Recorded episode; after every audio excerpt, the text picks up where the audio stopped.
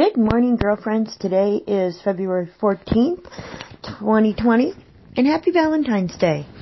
I had a wonderful evening last night with a girlfriend that took me to Keystone Ranch, and anybody that's familiar with this restaurant, it's one of those high-end ones where valet service, coat check, they escort you to the bar, then they escort you to your dinner, and then after dinner they escort you to the fireplace for dessert just amazing. I just wanted to share that because I'm so grateful for my girlfriends and it just makes Valentine's Day a little bit more special because it's about our friendships, I think, not just a love relationship. So anywho, I just wanted to add that in.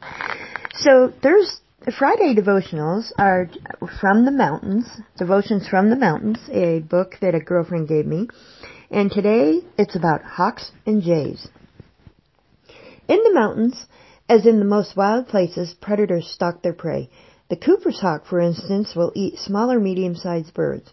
Cooper hawks are fierce-looking raptors with impressive talons and beaks. A single bird, such as a jay or a flicker or a mourning dove, especially a one one, a young one, seems like it would be easy pickings for a larger bird. But jays are smarter than that. If a Cooper's hawk starts stalking around hoping to snag a tender young fledgling, the smaller birds don't scatter in alarm. Rather, they give the alarm, shrieking at the hawk with, with really loud voices.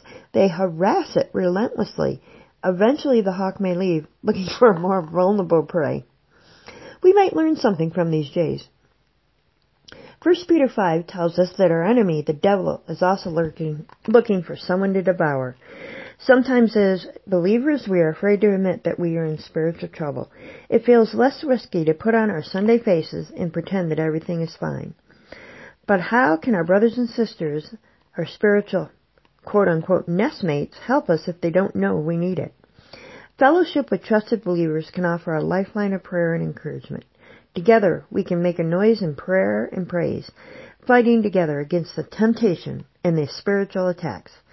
Thankfully, it's not up to us. In Matthew 18:20, Jesus said, "Where two or more gather in my name, there I am with them." God has promised both to hear us and to be with us. Ah, oh, this is a great story. Uh, and the prayer for today, oh Lord, thank you for entrusting us to one another as your children. Help me to protect and defend and encourage my vulnerable nestmates. Thank you that you are with us and you hear our prayers. Amen.